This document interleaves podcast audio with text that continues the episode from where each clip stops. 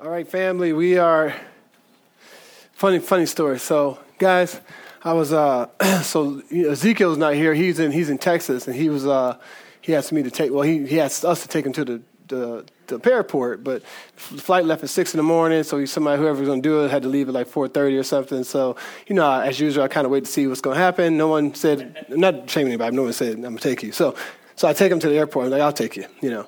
So then we get there. I'm like, well, you know, I've been, I fly a lot. And so I'm, I'm thinking 450. I'm thinking 440 be more than enough time for me to get you there like 5, 510. Uh, well, sure enough, man, you know, 4 in the morning, that's, that's some deep sleep time. All of a sudden, uh, he calls, he's like, hey, you coming? Or something like that. And I hear my alarm going, doo doo doo doo doo you know, and so I've been sleeping. That was part of the jam that was in my dream, you know. And um, get up, get him, I get him to the airport, y'all. We get there super, super, like we get there pretty quick. So, you, you know what, you, so I'm confessing right now. It's more of a confession, confessing speeding. but uh, we're like, is this brother going to make it, you know? And so then, sure enough, I found out he missed the flight.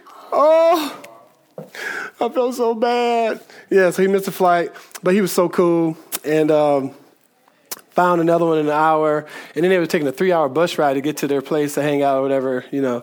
But praise God, he got to the bus the same time he would have got on the last flight. So feel good. Just thought I would just air that dirty laundry with you guys. So has nothing to do with the sermon, but I just felt it's a fun story that I thought I would share with you some of my, my brokenness.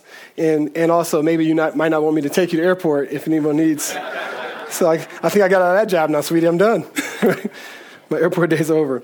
Hey, um, guys, we are we are uh, right now uh, in a time of Lent. Uh, hope you are, got your word with you. Uh, so a lot of the scriptures will be on the screen. A few of them will not. So I want to make sure you have your Bibles ready to rock. Um, you know, we are a training church. We want people to understand the Bible, not just to be smarter, but for it to lead toward worship. We usually study books of the Bible in our local community. Actually, we are in the middle of Second Thessalonians, and then we're taking a break right now because we are also in a season of Lent. Uh, okay, the season of Lent is a season where we, as a people of God, historically have prepared our hearts uh, to prepare for uh, the Easter celebration, as, as uh, we talk about the, the Super Bowl of our Christian faith, uh, the resurrection of Christ, where uh, tell people the most important time in history, according to the scriptures, is not necessarily Jesus' return, but it's when Jesus died on the cross. That's when he paid for, for our sins. That's when he made a spectacle of the enemy, the scriptures say. That's when basically he defeated sin, death, Satan, and evil. it was at the cross. And so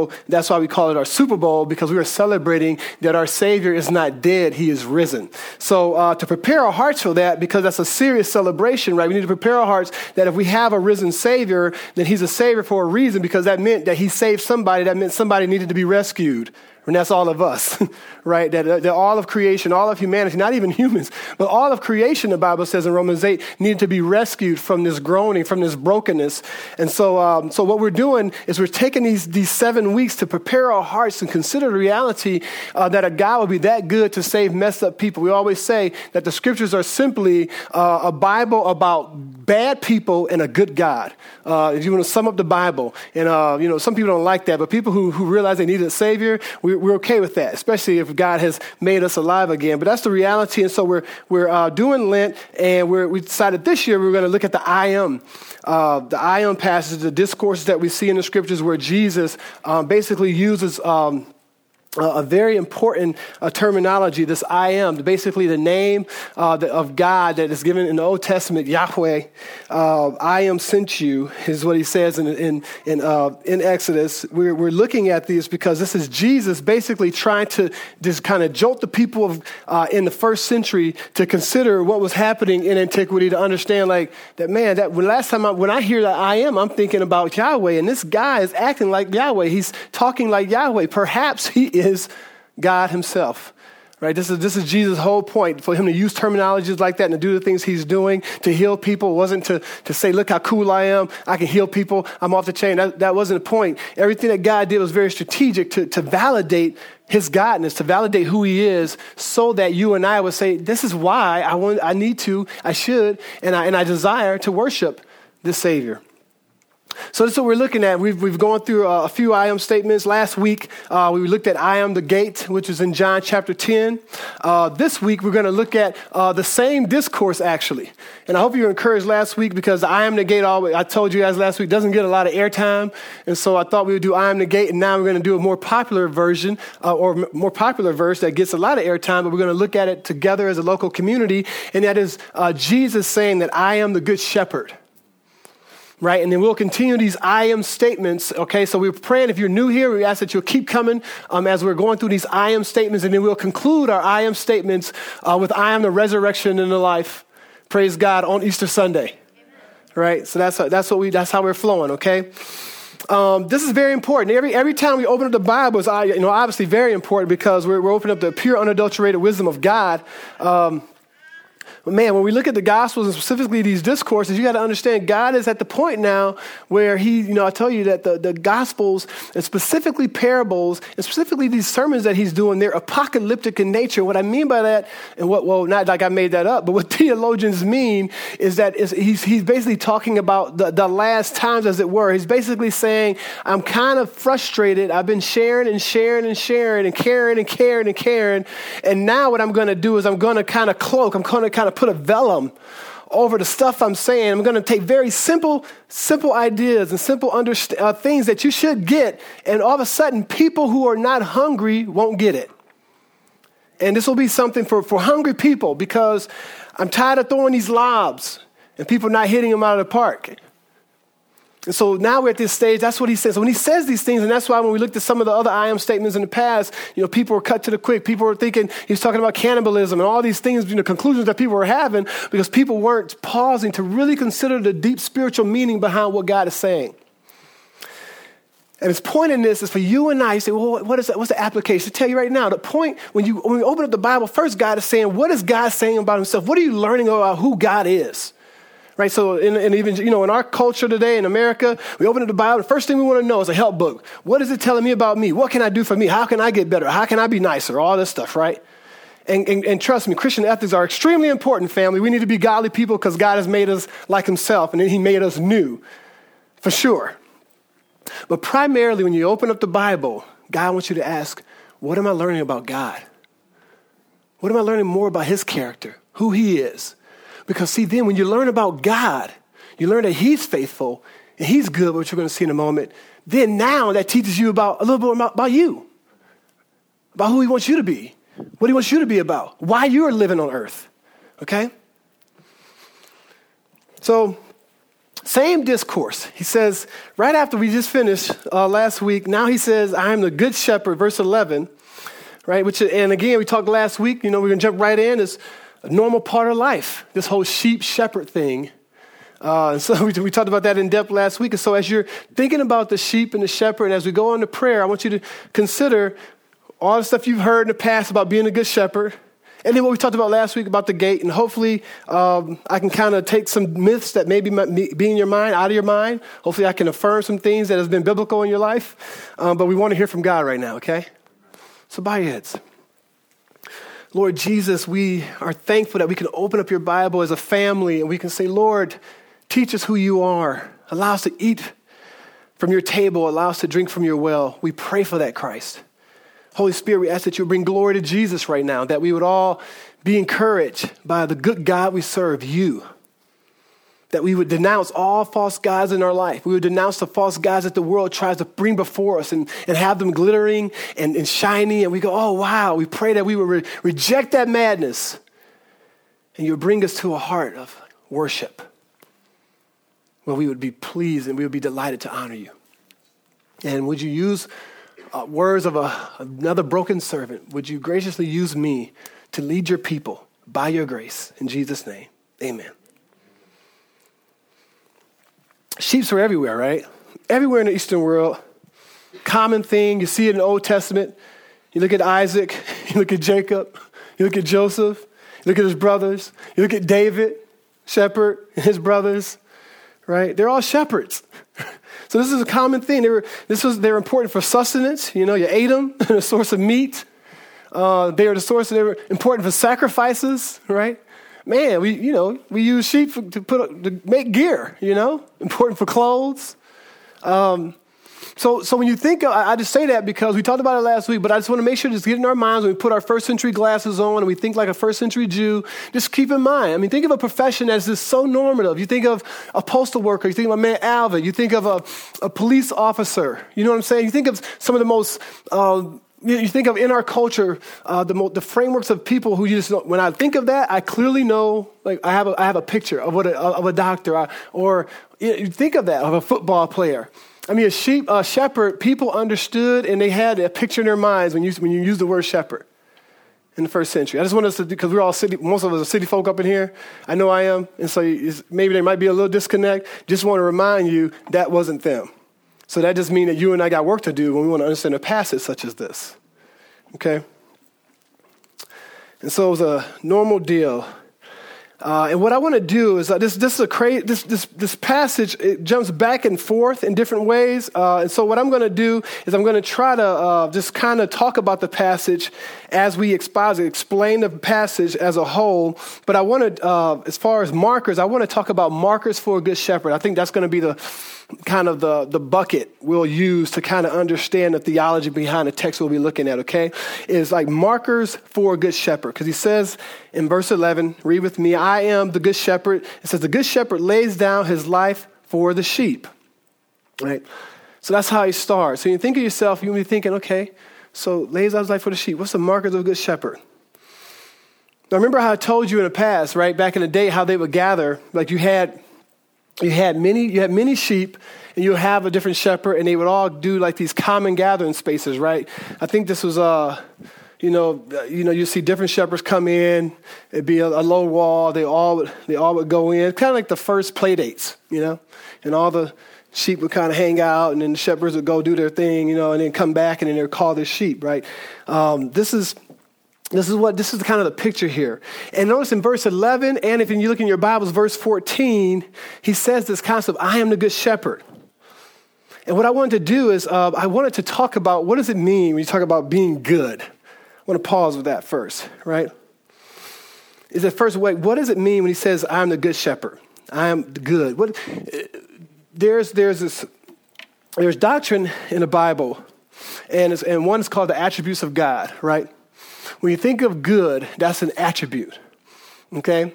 There's, there's uh, incommunicable attributes, all right? And then there's communicable attributes. And those are, again, I, I throw, again, you know, I do that. I throw some seminary words to justify my degree every once in a while. And communi- incommunicable attributes are, are things where you can't be like God. That's basically saying you can't, he didn't, he didn't give you the space to be like that, right? That means like being omniscient or omnipresent, right? You can't be everywhere all the time, right? You're not all powerful. So God has decided in his goodness, praise God, I'm going to reserve those for myself.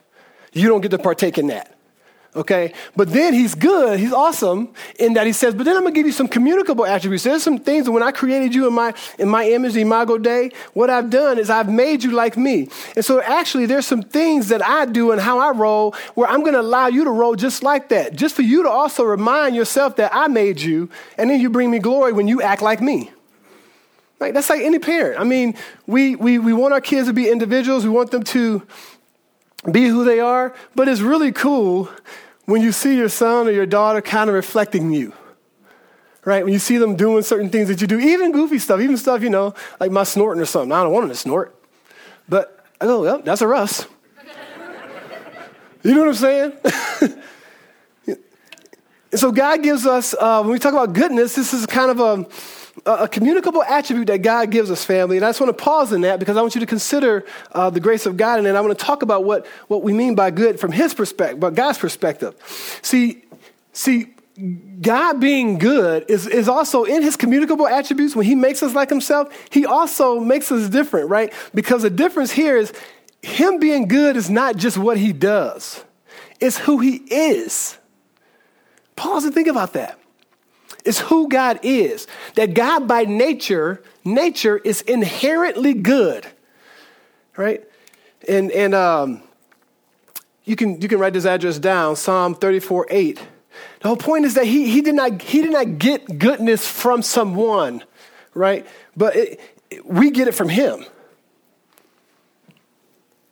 Now, what, is, what does it mean when we talk about God being uh, perfectly good. I just want to say, what does it do for us? First, it, it allows us to, to assure us that God's purposes for us are good.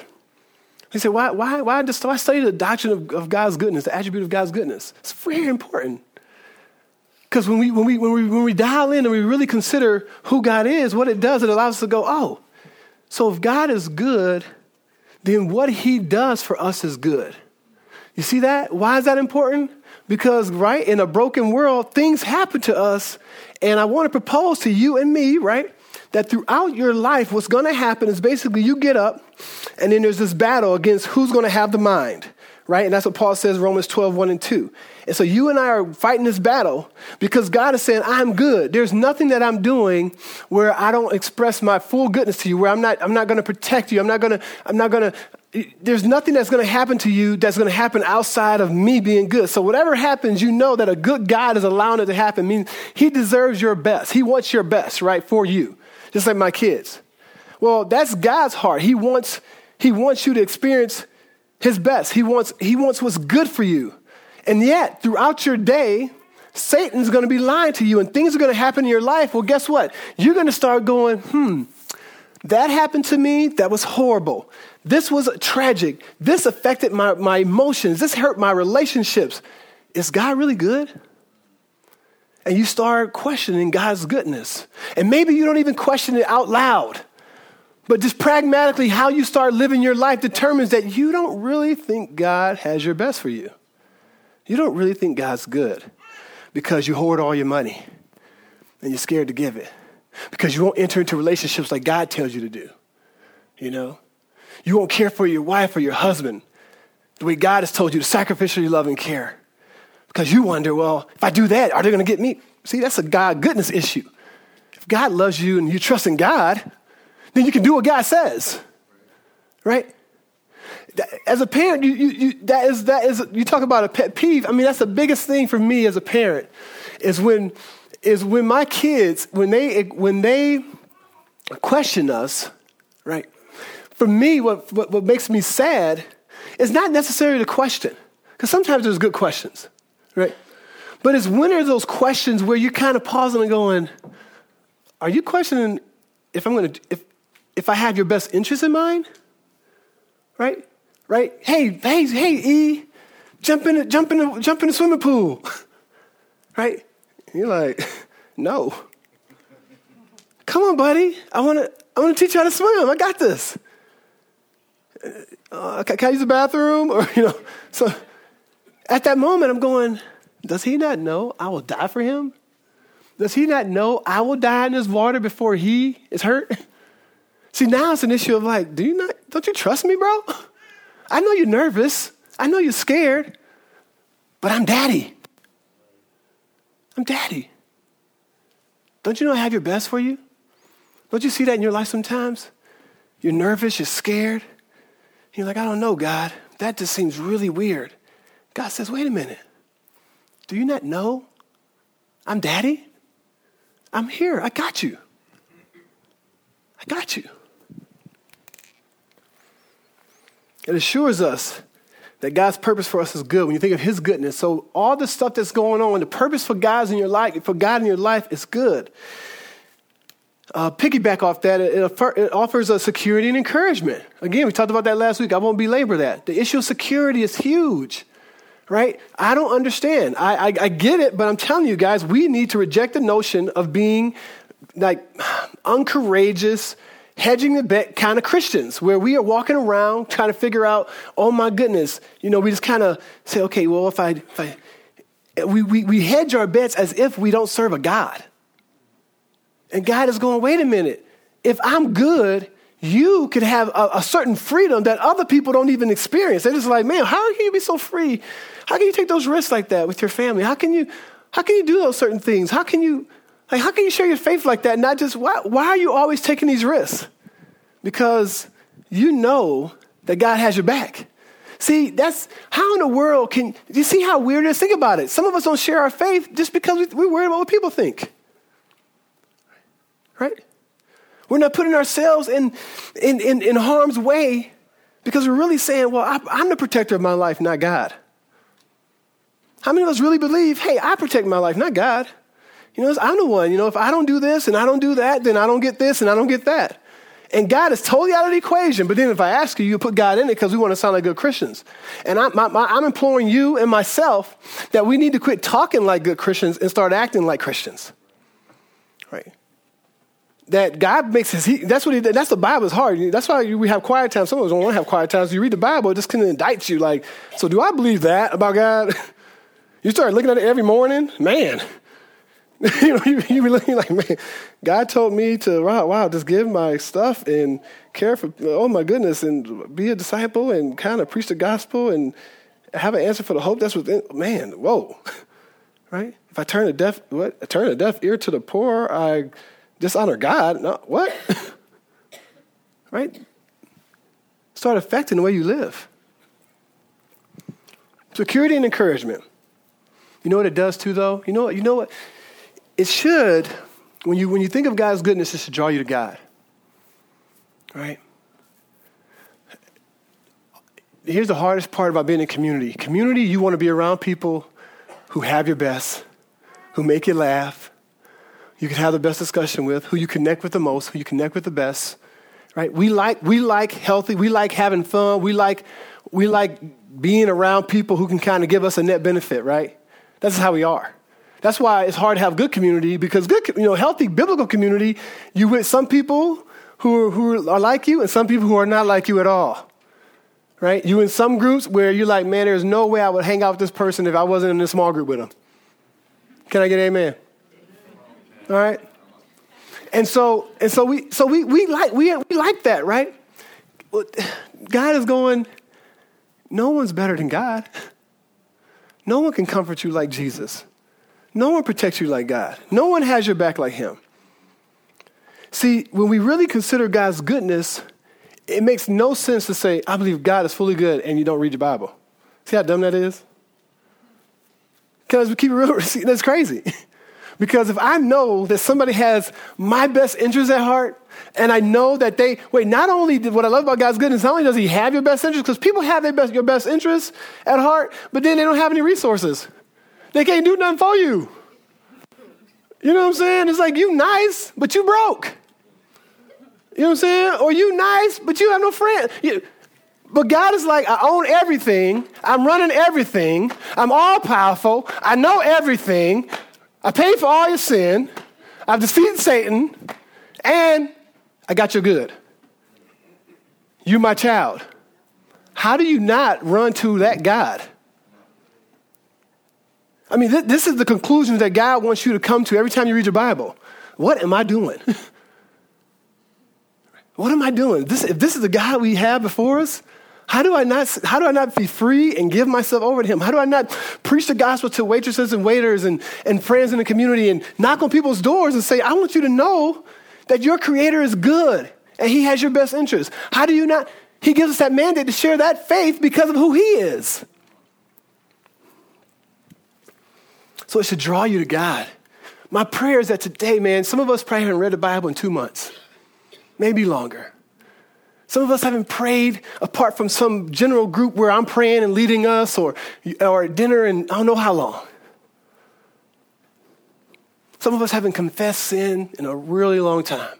Or you've gone before God and said, Lord, Holy Spirit, let me consider the areas I've dishonored God and just, and just agree with God your brokenness and experience his forgiveness, experience the filling of the Holy Spirit. Some of us haven't done that. When's the last time some of us have done that? My prayer is that right now, today, you will go home and you will recalibrate with the Lord. Say, man, I believe that about God.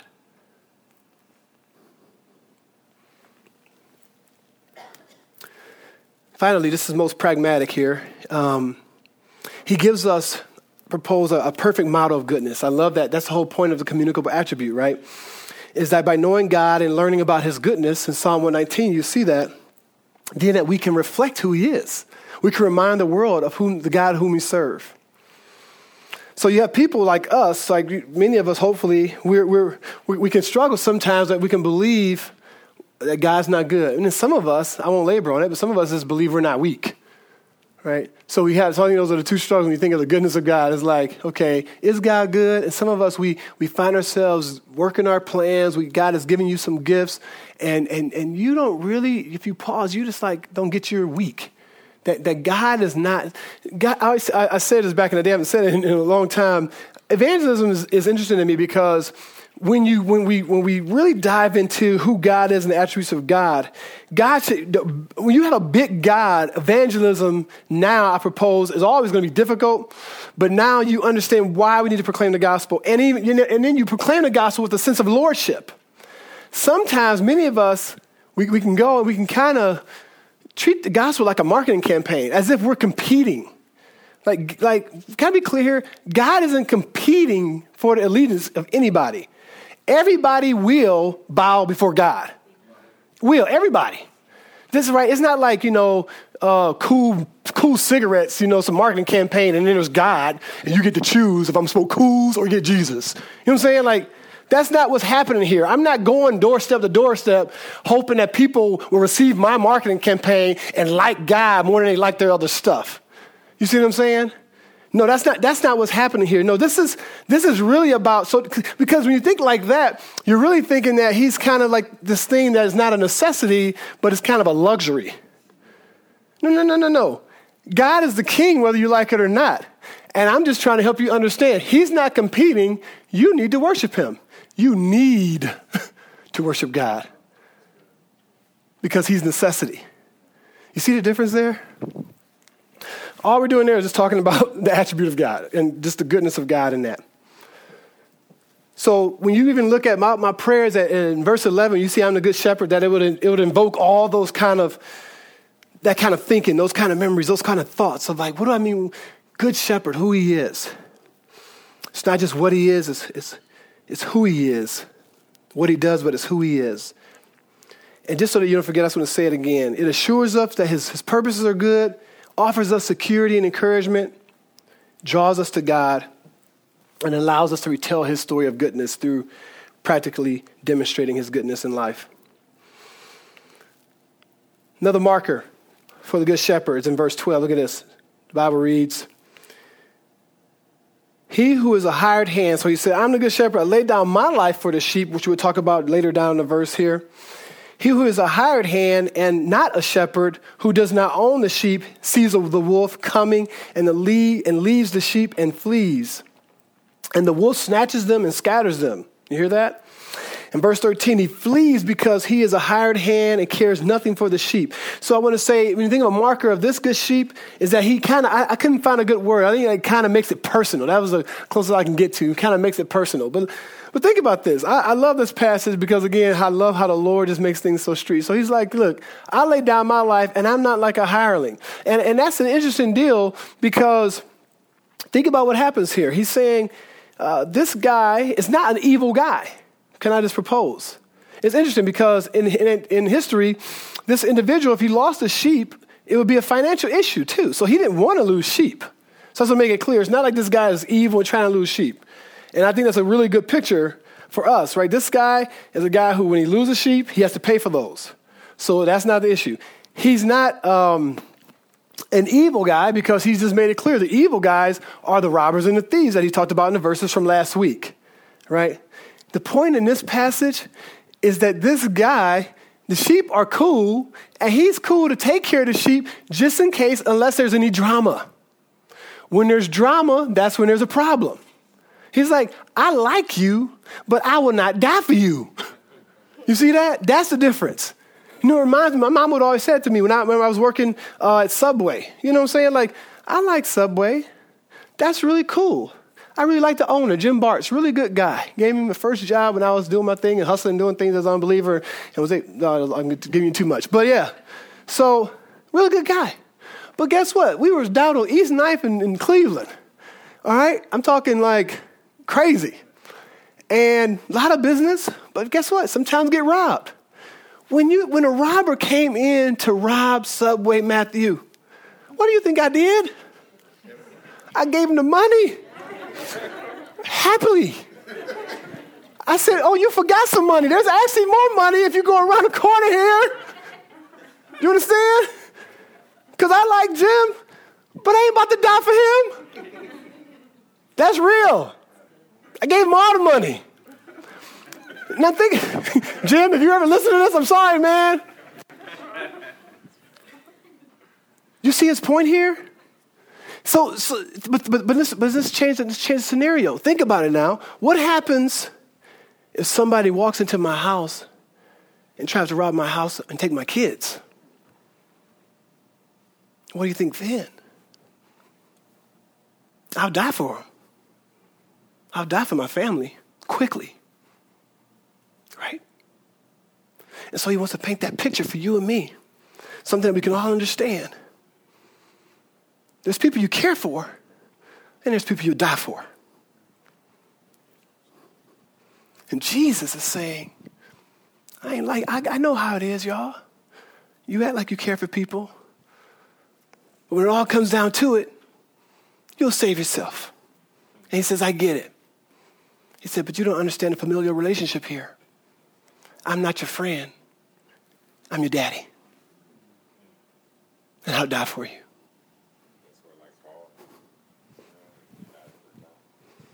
Say again. Peter, you mean? Yeah, and he's still still connected to him. He makes it personal, guys. He wants you to see hey, it's a very big difference between not evil people, it's the hirelings trying to do a good job.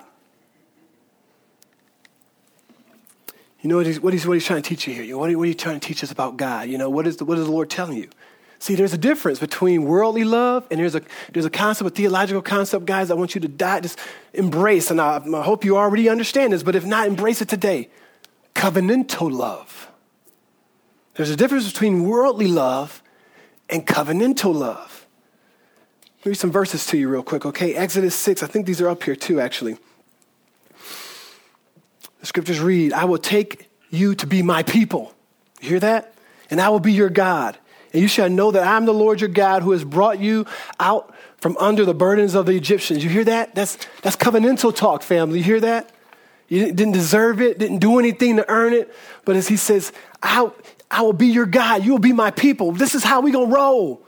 He didn't say, I will be your God and you, you will be my people unless you commit 232 sins. You will, you will be my people unless you do this grievous thing. You'll be my people unless, no, you'll be my people. I'll be your God. You see that? That's covenantal love. See, here's the sad part. Sadly, maybe 25 years ago, this made more sense. In our culture today, there's so much divorce and people just sign up for relationships and I'll get married that's going to help our taxes and all this craziness that we don't even know and understand covenantal love anymore. I'm a pastor, I'm in church, and I'm watching Christians that say, well, it didn't work out. We, we, we just we don't communicate well. And, and you know, I, I didn't know she was thinking that she, financial reasons, all these stupid reasons to think that we can now break a covenant. A covenant where you say saying, I don't care what happens, you and I will be together until we die. Together. God hoped desired. And he made the covenant of marriage for us to even get a glimpse of that. May I propose to you, he made the covenant of church for us to get a glimpse of that. And somebody do something to you and you go, oh, I'm, I'm leaving. Why? He, he said that thing to me. What? Are you kidding me? They don't understand me and all this crap. Jeremiah 32, 38 and 39, family. Look at this. And they shall be my people, and I will be their God. I will give them one heart and one way. You hear that, family? That's covenantal love. That they may fear me forever for their own good and the good of their children after them. You hear that? Fear me not so you can just be scared. Fear me is for your own good to understand I'm not like you. I'm God. I love you. I'm good. And, and I got your back forever. Doesn't that encourage you? Covenantal love, family. Jeremiah 30, verse 21 and 22. Their prince shall be one of themselves. Their ruler shall come out from their midst. I will make him draw near, and he shall approach me. For who desire, Who would dare desire himself to approach me, declares the Lord, and you shall be my people, and I will be your God. Second Corinthians, what agreement has a temple of God with idols? For we are the temple of the living God, as God said. You hear what he says there? We are the temple of the living God. Let me remind you again what we've been saying for a thousand years. I will make my dwelling among them and walk among them, and I will be their God, and they shall be my people. Covenantal love. Jesus says, I'm not a hireling. I made a covenant. And then we talked about one of the beautiful narratives of, of, of, of, creative history is God from, from, the, from the creation of humans in a garden, in the midst of our failure, he said, I'm, I'm going to make a promise. And all this stuff that's going on today, guess what? Guess what he's doing? Here's his point. He says, I'm going to get to the end of creative history in this way before new creation, and I'm going to look at everybody and say, guess what I did? I kept my promise. I kept my promise. And I've stopped genocide and I've stopped murders and all these other things that tried to hinder my promise because I got to remind you when I say something, I do it. And what do you do with that? You know what you do with that? In your own practical life. When you feel like, God, this is what it says clear, this is what you're about. You say, okay, God said he'll do it, he'll do it. It's to build your faith. It's to build passion in your heart, to live a life for God. Say, yes, I want to serve this mighty Savior. The reading of the scriptures and the proclamation of God's truth is to encourage you and to go, yes, He's worthy. Guess what else? The Good Shepherd knows his own family. He says, I am the Good Shepherd, verse 14. I know my own, and my own knows me. Just verse 15, just as the Father knows me, and I know the Father, and I lay down my life for the sheep. See that? Picture of the shepherd. That's deep. I know my own. Here's the thing about that. Again, I'm, my five kids, I'm, I'm, I'm, I'm amazed at how, how different they are, right?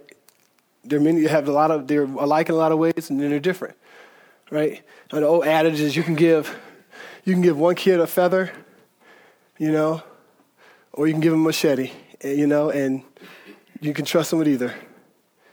You can give one kid a feather, and he'll find a way to poke someone's eye out. You know, that's just how different we are, right? right? That's a grenade joke. Just think about it, pray about it, and it'll explode hopefully at 1.30 or something. Okay. So, so we're different people, and even with our kids, I'm realizing like some of them, you know, you know, we, we are, we, we, we discipline our family, just, just, right? We, and so one kid needs a spanking. We have another kid, man, just, just the look is, is, is reformative. Confessing, right? We have one kid, we have, another, we have a kid who, man, something happens, they, they sin, I mean, come up to you first. I mean, better than me. I'm 41. Homie comes up better than me. Hey, dad, I did this thing. Names of sin. I'm sorry I did that. Heartbroken. Will you forgive me? I'm like, you gotta be kidding me. I mean, seriously, I'm like, cut to the quick. I'm praising God that we have kids who are, who are thinking redemptively like that, but it's, it's convicting because I'm like, dude, I don't even do that. Right? I have other kids. You got to make the case. They hear the case. They need two hours to process.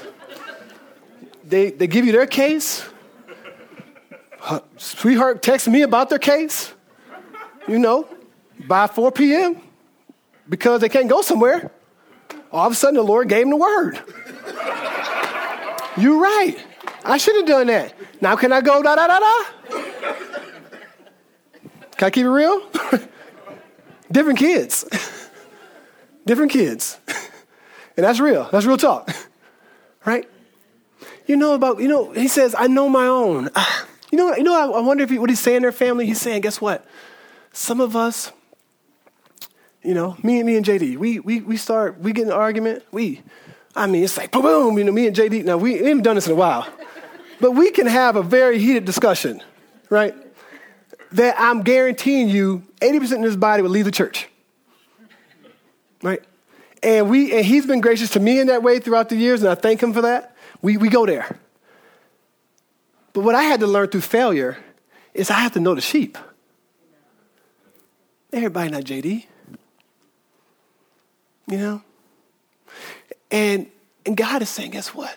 There's some of us who we articulate things well, and some of us have the process. And some of us can do 15 things, and some of us can do two well. And some of us, we're emotional, and some of us, we, it's not that we're not emotional, we're, we're just, we're, we're focused. We are very different people. Right? Some of us, a relationship can injure you for 15 years, and someone can send it you the same way, and you're long suffering. You see that? God says, I know my sheep. He knows who's weak, He knows who's strong, He knows who's struggling, He knows who's fighting, though, He knows who's persevering, He knows who's one step away from giving up. When He says He knows your name, He, know, he knows them by. He's saying, I know you. Everyone in here. See, you know what's humbling about this? I think for the first six years, I tried to know all your names like God. I think I was, I think I was like trying to be the good shepherd in that way, in an unhealthy way. And what I had to realize is I'm, I, God has made me the under shepherd, but guess what? Hey, but can I be really clear here? Everybody in here, you have one good shepherd. It's not me. There's only one shepherd that knows you, that knows you by name. And I've tried to be that. But you know what else, though? Some of you have tried to make me your good shepherd. And you've been frustrated because I don't know you by name like that. I don't ask you to repent. I'm not your good shepherd. Jesus is your good shepherd. We got to figure out that balance as we serve together.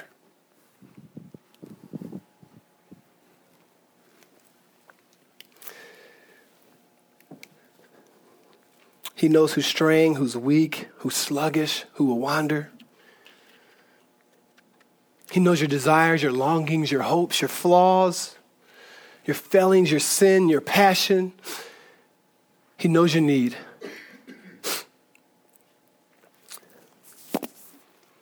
Good shepherd knows his own. That's a marker. Verse 16, and I have other sheep that are not of this fold. I must bring them also, and they will listen to my voice. So there will be one flock, one shepherd. I love how he brings, in, in the middle of this passage, think about this. He's talking, he's really trying to gird them in who he is. And he still talks about not only just the loss, but he talks about this sense of unity. Of, of, of different people coming together for the greater good. That's just amazing to me that he would bring that in this passage. That he was saying, you know, there's other people. Can you imagine the Jews like, who are you talking about? You know my Jeffrey on Crenshaw? Who are we talking about? Can you imagine? He's bringing this up in this passage.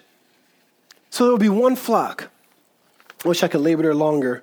Verse 17, for this reason the Father loves me because I lay down my life, verse 17, that I may take it up again. No one takes it from me, but I lay it down for, on my own, of my own accord. It was one of my favorite passages in all the scriptures.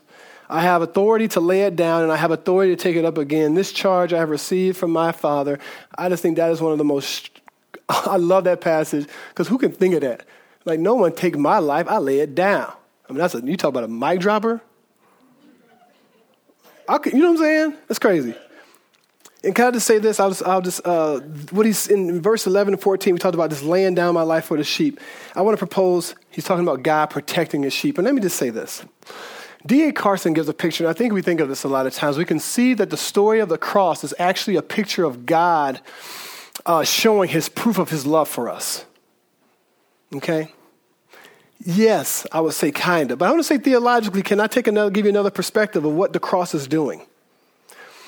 D.A. Carson talks about almost sometimes we, we can see the cross when we think about him showing, proving his love for us, that he jumps off this cliff, and as he's bellowing to his death, you know, the, this hard fall, he says, So now do you see how much I love you? As if in proof of his love, and, you know, right? It's graphic, but you get the picture now. Can I propose to you, when you think of the cross, though, I don't know, I don't know if necessarily that's only what God is doing. I propose he's doing something even more the cross, what he does is when he, when he gets up on the hill of Golgotha and he's murdered for you and me, notice how he talks in Psalm 23. Notice how he talks here. You know what he's doing? That is a sign. That is the stigma. That is the, that's the undergird of him saying, What I've done here is I've protected the sheep. The cross is God saying, hey, someone has put you in sin. In the sense of you, Satan is continually holding you captive. Satan's your daddy. Because of your audacity to think you can be your own God, you right now are being held captive. And guess what? A price needs to be given to you, needs to be given for you. And guess what I'm going to do? Satan wants to kill, he wants to come in and steal, he wants to be a thief and a robber, he wants to be a roaring lion. What I'm going to do to end all that, I'm going to provide the ultimate protection my blood. And what I'm going to do is, as I'm murdered and my blood is shed for you, what it does, it protects you. For as the scripture says, now there's no accuser of the brethren. Right? I propose to you, he lays down his life. He says, I laid, and, and guess what? I laid down my life for my sheep. Why? What, what are you doing? This whole picture, the doorway, laying down your life, laying down your life. Why? To protect the sheep from, as it were, the intruder. A good shepherd protects his sheep. And a last one, family, I want to say the good shepherd provides for his sheep, and I. Uh, this is seen throughout the passage, obviously. Goodness and mercy, he says, uh, but I want to um, I want to take us to Psalm 23 to actually see this, and then we're going to go home. The scriptures read The Lord is my shepherd, I shall not want. He makes me lie down in green pastures. He leads me beside still waters. He restores my soul. You hear this? He leads me in a path of righteousness for his name's sake. Even though I walk in the valley of the shadow of death, I will fear no evil, for you are with me. Your rod and your staff, they comfort me.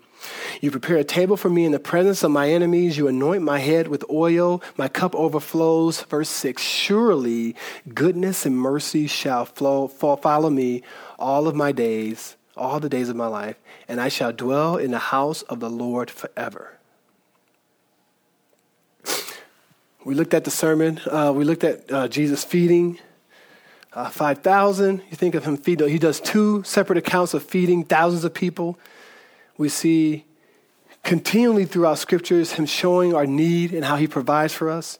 And here we get Psalm 23, and I bring us here because he's talking about the sheep and how they lie in pastures, and there's a sense of resting in green pastures, right?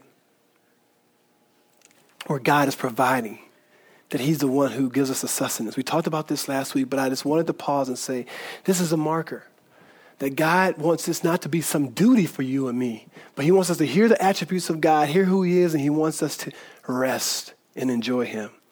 And here's the response that we all have Look at the response. Verse 19. There was again a division among the Jews because of these words. Many of them said he has a demon and is insane. Why listen to him? People just going, hey, this is ridiculous. And others said, These are not the words of one who is oppressed by a demon. Can a demon open the eyes of the blind? Where's that coming from? What is he talking about, eyes of the blind? Remember? Chapter 9. It's all coming to, see how it comes all full circle? This whole concept we talked about, I talked about in the beginning of chapter 10. This is all about him responding to the Pharisees and the scribes in chapter 9 who excommunicated the dude because he could see. right? That's the whole point of the passage. And now we come back to it. You see that? What is the Bible telling us? We all have a response here. This is what the, this is what the Lord does. You read in the scriptures, you read all this cool stuff about Jesus. It's not just poetry. God is saying, you and I have to respond. All this I'm saying is either am I a demon? Is this weird? Is this dumb?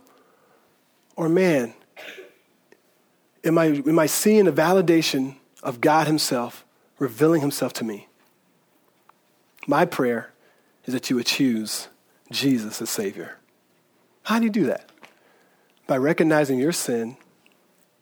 And Lord, I, I believe, I, I agree with you that I'm a sinner. I'm sinful by nature and that your salvation is not a luxury, it is a necessity. Saying, Lord, I, I want to believe. I believe in your sacrifice. I repent of my sins, and I ask that you would be my, my Savior, that you would be my God, that I, would, that I can be your people, that you would believe that by faith. God says He pays for your sin, He gives you His Holy Spirit, He makes you new. And then the work he begins in you, he completes until the day of redemption. Our prayer, my prayer is that you would all be receiving Christ. And if you have received that good news, that's the gospel, that now you will be living that out because you have a good God.